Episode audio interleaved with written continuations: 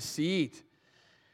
A couple weeks ago, over spring break, I rewatched a movie that I haven't watched in a really long time. It's the movie Miracle. I don't know if you've ever seen the movie or not, but Miracle is about the 1980s US hockey team who ends up defeating the Soviet team in one of the biggest upsets in sports history. The US, uh, uh, or the hockey team, excuse me, this Olympic team uh, they were made up of amateurs and college aged uh, professionals, and yet they were playing the Soviet team that no one has beaten in years. No one thought they could win, and finally they do, and then, spoiler alert, they go on to win the gold medal in the 80 Olympics. And in the middle of this game, uh, Al Michaels, who's the commentator, many of us recognize him on Sunday Night Football, uh, he is talking to the nation, and towards the end, when he can tell that they're going to win this game, he says a phrase that many of us probably have heard or throughout the years. He shouts out to the nation, Do you believe in miracles? At that point, I think everyone in the nation probably responded with, Yes, we believe in miracles. But let me ask you that question this morning Do you believe in miracles? See, we live in a world where it's very fact based and logical and scientific, and oftentimes there may not be room for miracles. Can they happen today? Well, I want to look at a definition that I think will really be helpful in understanding what a miracle really is. And this comes from the Baker Evangelical Dictionary of Biblical Theology. Say that twice. And in this theology dictionary, this is how it defines what a miracle is. Although English speakers regularly use miracle to refer to broad range of wondrous events, the biblical concept is limited to those not explainable solely by natural processes, but which required the direct causal agency of a supernatural being, usually God. So I think when Al Michaels used that phrase miracle, I don't think he really believed that God came down and performed a miracle for the U.S. hockey team to win. I don't think I've ever seen a sports miracle. The only one that we will know is from God Himself is when the Browns win a Super Bowl. But let me tell you, it will be such a miracle that you and I will not be able to go to the parade because Jesus has returned at that point and we will be with Him forever. That is truly a miracle. But do we believe in what the Bible says a miracle is? Does God truly and supernaturally bend the laws of nature in order to have his presence known to us in this world. See, many of us may think that can happen. Others of us, we may think, you know what, if there is a God, he probably created this world, but he kind of sits back on his throne and it kind of allows things to happen, but doesn't really intervene. He doesn't allow miracles to happen today like they did back then. But when we read scripture, you can't help but see miracles happening all the time. Especially when you get to the Gospels and you see Jesus walking on water, taking a boy's lunch, and replicating that for thousands. We see miracles. So, can they still happen today? If you are an atheist or an agnostic or a skeptic, you probably would say, you know what? There isn't a God. And if there is, I don't really know if he can perform miracles. And so, my question back to you would be what do you do when something happens that you can't explain? And lots of times people will say, well, that's a coincidence. I mean, this had to happen and this had to happen, yes, but it just happened at the same time. That doesn't mean there's proof that God miraculously intervened. Uh, what I would say back to you is, I understand it's hard to believe in miracles, especially in our day and age, but what if Albert Einstein was correct? When one of the greatest scientists of all times says coincidence is God's way of remaining anonymous. I like that quote. See, what we're going to do today is we're going to look at a miraculous story in the Bible. And what I'm asking you today is to think about could miracles happen today? And my thesis for our time together isn't to prove if miracles can happen, but rather a miracle must happen. And it must happen for you and I. So the question is do you believe in miracles? Let's find out together. We're in the book of Acts, and so open your Bibles to Acts chapter 3. Uh, you can open it on your phone, and yes, it'll be on the screen for you, but I'm really asking you to bring your Bible every week because the more we're in our own Bibles, the more we'll probably read it on Monday as well. And so bring your Bible and let's dig into the scriptures together. We're going to begin in Acts chapter 3, verse 1. And here's the story. Peter and John went to the temple one afternoon to take part in the three o'clock prayer service. As they approached the temple, a man lame from birth was being carried in. Each day he was put beside the temple gate, the one called the Beautiful Gate, so he could beg from the people going in to the temple. So we don't know this guy's name, but we know that this guy was born physically handicapped. He has never walked in his entire life, and so he is dependent upon people helping him get to where he needs to be. And because he has a physical handicap where he can't walk, he doesn't have money. He can't have a job. And so every day, family or friends bring him to the, to the front of the temple, known as the Beautiful Gate. And it's there where this man sits and asks these God worshippers for money. Now, I wanted to show you just a rendering of what the temple would have looked like. It was a huge place where people would go to worship God. And at the, at the front of that, I try to highlight it in pink there for you. It's called the Beautiful Gate or the Gate Beautiful. And it's called the Beautiful Gate because it was adorned with silver and gold. This was gorgeous. And all God worshippers would walk through that gate. And so this guy wanted to be positioned right where people were at.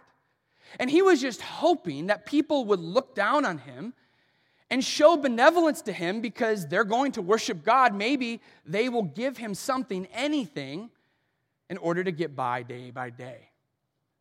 I remember uh, when we moved to Grand Rapids, my wife and I, we were living in an apartment almost in downtown Grand Rapids. And you would have to get off an exit, and then right to the right was our apartment complex. You could see it from the road. Oftentimes, when you would come off the exit and you would go left, right there at the corner, oftentimes homeless people would be there with a sign that says, I'm hungry and I need money, and whatever they would be. I remember one day I would see numerous people there, and for a long time, I really didn't do anything about it. But this one day in particular, I felt in my spirit that I needed to go speak to this man. And so we get into our apartment. At that time, we just had Hudson. And so we get Hudson situated. I packed up a, a few snacks, and I just wanted to go and sit with him and hear his story. Now, before you call me a saint, wow, that's amazing that you would do that. Like I said before, I've not done that before. In fact, many of times when I would see someone that's homeless, I would judge that person. I would look down on that person. I'm wondering if you do the same thing. If you're heading into downtown Cleveland or a, a bigger area and you see someone holding a sign, what's your first thought?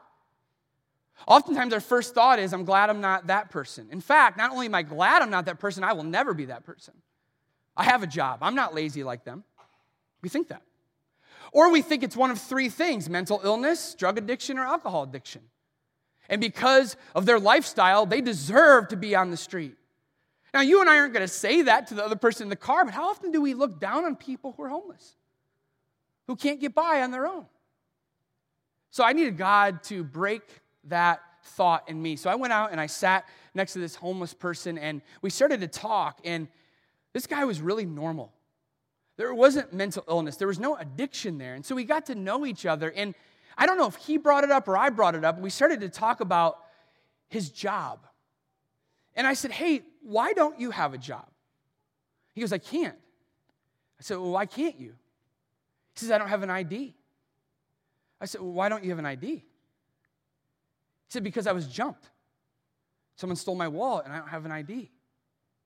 And you can't just go into the DMV and get an ID without other identification, birth certificate, social security card. He doesn't have that either. I found out from this guy that all of life came down on him at the perfect time and it led to him being homeless. And he wants to get out of this, but he can't because he doesn't have that identification, but he's working hard to try to obtain it. And I walked away from him, going into my comfortable apartment at the time, reminding myself that that person has a story, that person has a name. That person has dreams and hopes just like you and I. It just so happens that he's in a situation that he needs help with during this time. That's exactly what happens to this guy in Acts 3.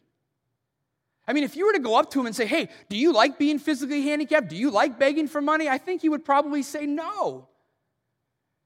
He has a story, he has a history, he has a name.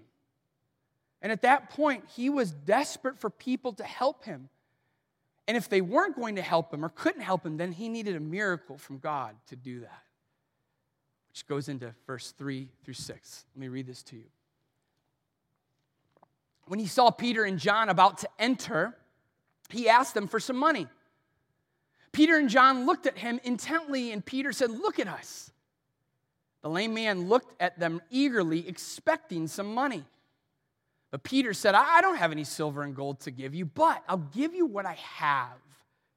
In the name of Jesus Christ the Nazarene, get up and walk. Now remember, this guy, he's sitting at this beautiful gate. He needs money to survive. Peter and John get his attention. He's got to be so excited because someone pays attention to him. And he's expecting money, and these guys go, I don't have any. And this guy was probably like, Are you kidding me?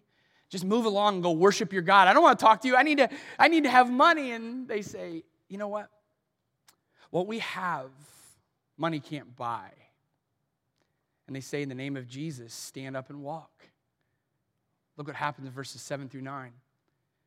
Then Peter took the lame man by the right hand and helped him up. And as he did, the man's feet and ankles were instantly healed and strengthened. He jumped up, stood on his feet, he began to walk. Then, walking, leaping, and praising God, he went into the temple with them. All the people saw him walking and heard him praising God. This passage is beautiful for many reasons. One of the obvious reasons is that this guy finally gets to walk. Can you imagine being him for, the, for, for that moment? He has been begging God for a miracle. And then at some point, he probably got old enough where he doesn't even think God exists. And he's like, you know what? I'm just going to be here and take the worshippers' money, but there's no way that God really cares about me. And then all of a sudden, this guy, these guys named Peter and John come along and, and they touch him and, he, and he, can, he can walk. And not only can he walk, I love that it said he, he stood up, he was leaping and, and praising God. Really, he was probably dancing.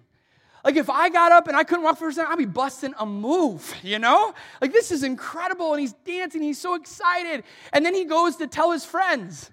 And he leaves and goes home, doesn't he? No.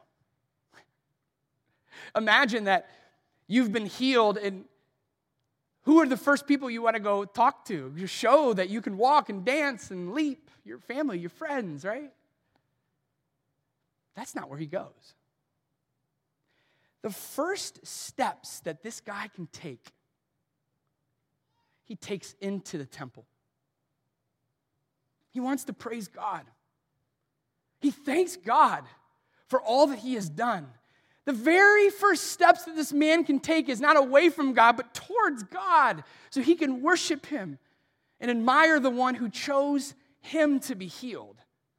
How beautiful is that? story goes on. When they realized he was the lame beggar they had seen so often at the beautiful gate, they were absolutely astonished. They all rushed out in amazement to Solomon's colonnade, where the man was holding tightly to Peter and John. So imagine that you're there for a moment and you see this guy every time you go into the temple to worship and pray. You know this guy's face, you know the guy's going to ask you for money, and then all of a sudden, you hear this guy speaking and yelling and excited, and you're thinking to yourself, what happened? And then you see this guy who normally has to be carried to the temple. He's dancing, he's leaping, he's praising God. Wouldn't you just have been loved to be there at that moment? Wouldn't it have been amazing to see this man praise God and dance and jump and leap and do the splits, whatever he's doing at this point? And these guys, they were amazed. They couldn't believe this happened before their very eyes. The problem, though, is that what they looked at was the miracle, but they didn't know who was behind it. They were so focused on this guy walking, they didn't realize who allowed him to walk. And so Peter he speaks a sermon. Peter loves to give sermons. And he wants to explain to this crowd why this happened, why this guy was healed, what was behind it, or should I say, who was behind it. And when we read this passage, I want you to be thinking imagine being in the crowd, seeing this happen, and then hearing these words. Acts 12, or excuse me, Acts 3 12 through 13. Peter, he saw this opportunity and addressed the crowd. People of Israel, he said, What is so surprising about this? Why stare at us as though we had made this man walk by our own power or godliness? For it is the God of Abraham, Isaac, and Jacob, the God of our ancestors, who's brought glory to his servant Jesus by doing this. This is the same Jesus whom you've handed over and rejected before Pilate, despite Pilate's decision to release him. You rejected this holy, righteous one and instead demanded the release of a murderer. You killed the author of life, but God raised him from the dead, and we are witnesses of this fact. Through faith in the name of Jesus, this man was healed, and you know how crippled he was before. It's faith in Jesus' name that has healed him before your very eyes. So, what was the miracle? It's a trick question because there's two. There's a physical miracle that happens. Obviously, this man, he cannot walk. And the only way that he is going to be able to walk is if God bends the laws of nature and does for this man what only he can do. The only way this man can walk is if God touches his life and allows him to be healed so he can discover freedom for the first time. That is a miracle. But the reason the miracle happened isn't for them to show that there's a miracle, but there's a miracle worker. That there is somebody behind this miracle that wants to do another miracle. What is that miracle? What's the greatest miracle that's ever happened? It's the miracle of a God who has to come to us because we couldn't go to him. It was the miracle of a God who came to this world and lived a perfect life because you and I did not and could not. It was the miracle of a God who wanted a relationship with us and wanted to be in heaven someday, but only He could do that. And so He climbs upon the cross, dies for our sin, dies for death itself. The miracle is that He raises from the grave three days later. No one can leave the author of life in the grave. You see, the miracle was a physical miracle for this person to walk in freedom, but truly the miracle is for all of us so that God can touch us and we too can walk with freedom. We are so shackled down by so many things in our lives that God says, In Jesus, I will free the shackles from you and you will be able to live and live in freedom. That's the miracle. And it's so much better than walking, it's life, eternal life changing. That's why Tim Keller, who's so much smarter than me, he says it this way in one of my favorite books of all time, The Reason for God. Of miracles, he says, We modern people think of miracles as the suspension of the natural order, but Jesus meant them to be the restoration of the natural order. The Bible tells us that God did not originally make the world to have disease, hunger, and death in it. It's Jesus that has come to redeem where it is wrong and heal the world where it is broken. Jesus' miracles are not just a challenge to our minds, but a promise to our hearts, and that the world we all want is coming. In other words, what Tim Keller is saying here is every time you see a miracle in the Bible, it's pointing to something. It's a sign post to the miracle worker, to the promise keeper, to the one that we just sang about. Every miracle that you see is proof that there's something else at work in this world. We call that the kingdom of God. The kingdom of God, where Jesus is the king and he's enacting this kingdom here. And in this kingdom where there is darkness, he promises light. Where there is evil, he promises goodness. Where there is uh, d- despair, there is hope. There's death. This kingdom brings eternal life. And Jesus says, I'm bringing the kingdom here. And guess what? You can be a part of it. I'm offering you a place in this kingdom through my son Jesus. That's the miracle. Every great thing you see is to point to the greater one who's behind it. There's no such thing as a coincidence. It's a God who loves us, who's done whatever he could and all that we need to have a relationship with us. Are you kidding me? That's the miracle. So, based on this passage, I want to leave you with two things that I hope that you see this miracle worker doing in your life and in mine. The first is this our greatest needs have been fulfilled in Jesus alone. If I were to ask you, what is the person who's physically handicapped, what is his greatest need? What would you say? When you read the story, he would tell us what we read in verse 5. The lame man looked at them eagerly, expecting some money. At that point, his need was money. Why? So he could survive. Again, he couldn't go to work like you and I, and so he had to have someone give him money. But let me ask you if he were to get money, would he be back the next day? Yes. he never had enough. And so, what is his greatest need? It's not money because you always need more of it. I think all of us would say amen to that. So, maybe his greatest need is to walk. Maybe. What if this guy ends up walking, which he does, and he goes and gets a job and he finally has money so he doesn't have to beg? And maybe at this point now he has a family and he has a career and he's doing all kinds of good things, but he's still empty. He's still unfulfilled. You see, the miracle could be walking, but what happens if he gets used to walking and he's still not satisfied in his heart? It's the same reason why you and I, we can get a promotion, we can have something happen like a marriage, or we can move to our dream home, or whatever it is, and we're still not satisfied. And that's why in Jesus, the greatest miracle isn't a physical healing or a new job or a partner. The greatest miracle that can happen is that you and I can have a relationship with God, and no one can take that away. You see, the greatest miracle is that when you and I are going through a life situation and life is falling apart, we have peace.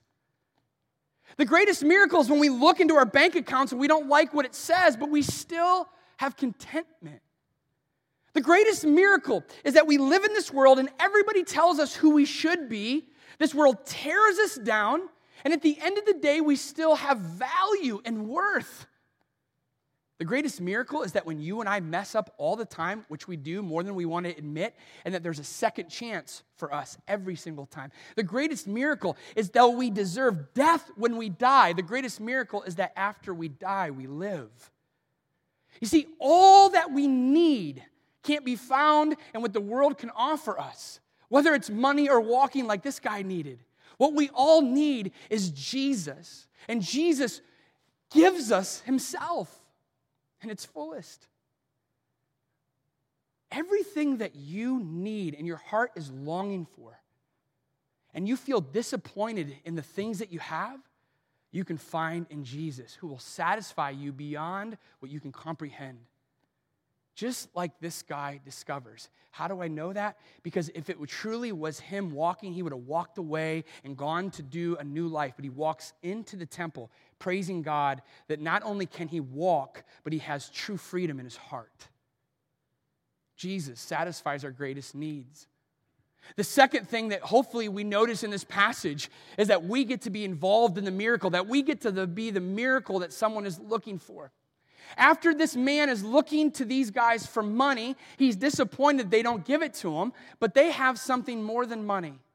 Again, verse 6 Peter said, I don't have any silver or gold for you, but I'll give you what I have.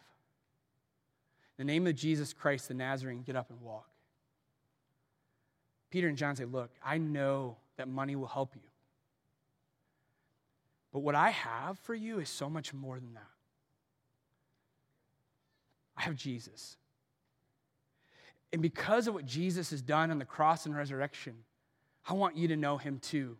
And yes, he is physically healed, but again, he's spiritually healed. When this man is clinging to these guys in the temple, and they're going, that man's going to discover more about Jesus than ever. And he's going to discover that walking was just the first step of running, running with Christ.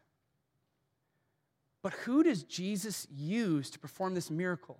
He doesn't part the skies and shout down to the guy, get up and walk. He uses Peter and John. And what we'll discover next week is Peter and John, they're just normal dudes. Ordinary people, Acts tells us, but ordinary people who've been with Jesus. And because of that, they get to be miracle workers through the miracle worker. So, my question to you is this Who in your life is not walking right now? Who in your, who in your life is struggling? Who is hurting? Who's in need? Who's lonely? Today is such a great day for so many mothers, and we get to celebrate them. But I know a lot of people who are aching today because it's Mother's Day. What if we could be the miracle and we gave up some of our own time or some of our own finances or whatever that is to listen to somebody? There is someone who is so sad and lonely that just needs someone to give up time just to sit with them with a cup of coffee and listen to them. For you, it may be complaining. For them, it's them just finally having someone to just value them. You have Jesus. It's the greatest thing that anybody can have. And you get to live through him and give that to somebody else. So often we have the greatest thing we ever have and we hold it for ourselves. Well, I want to go to church. I'm going to read the Bible. I'm going to do all these things and we hold it. But Peter and John knew the greatest thing they could do is give it away.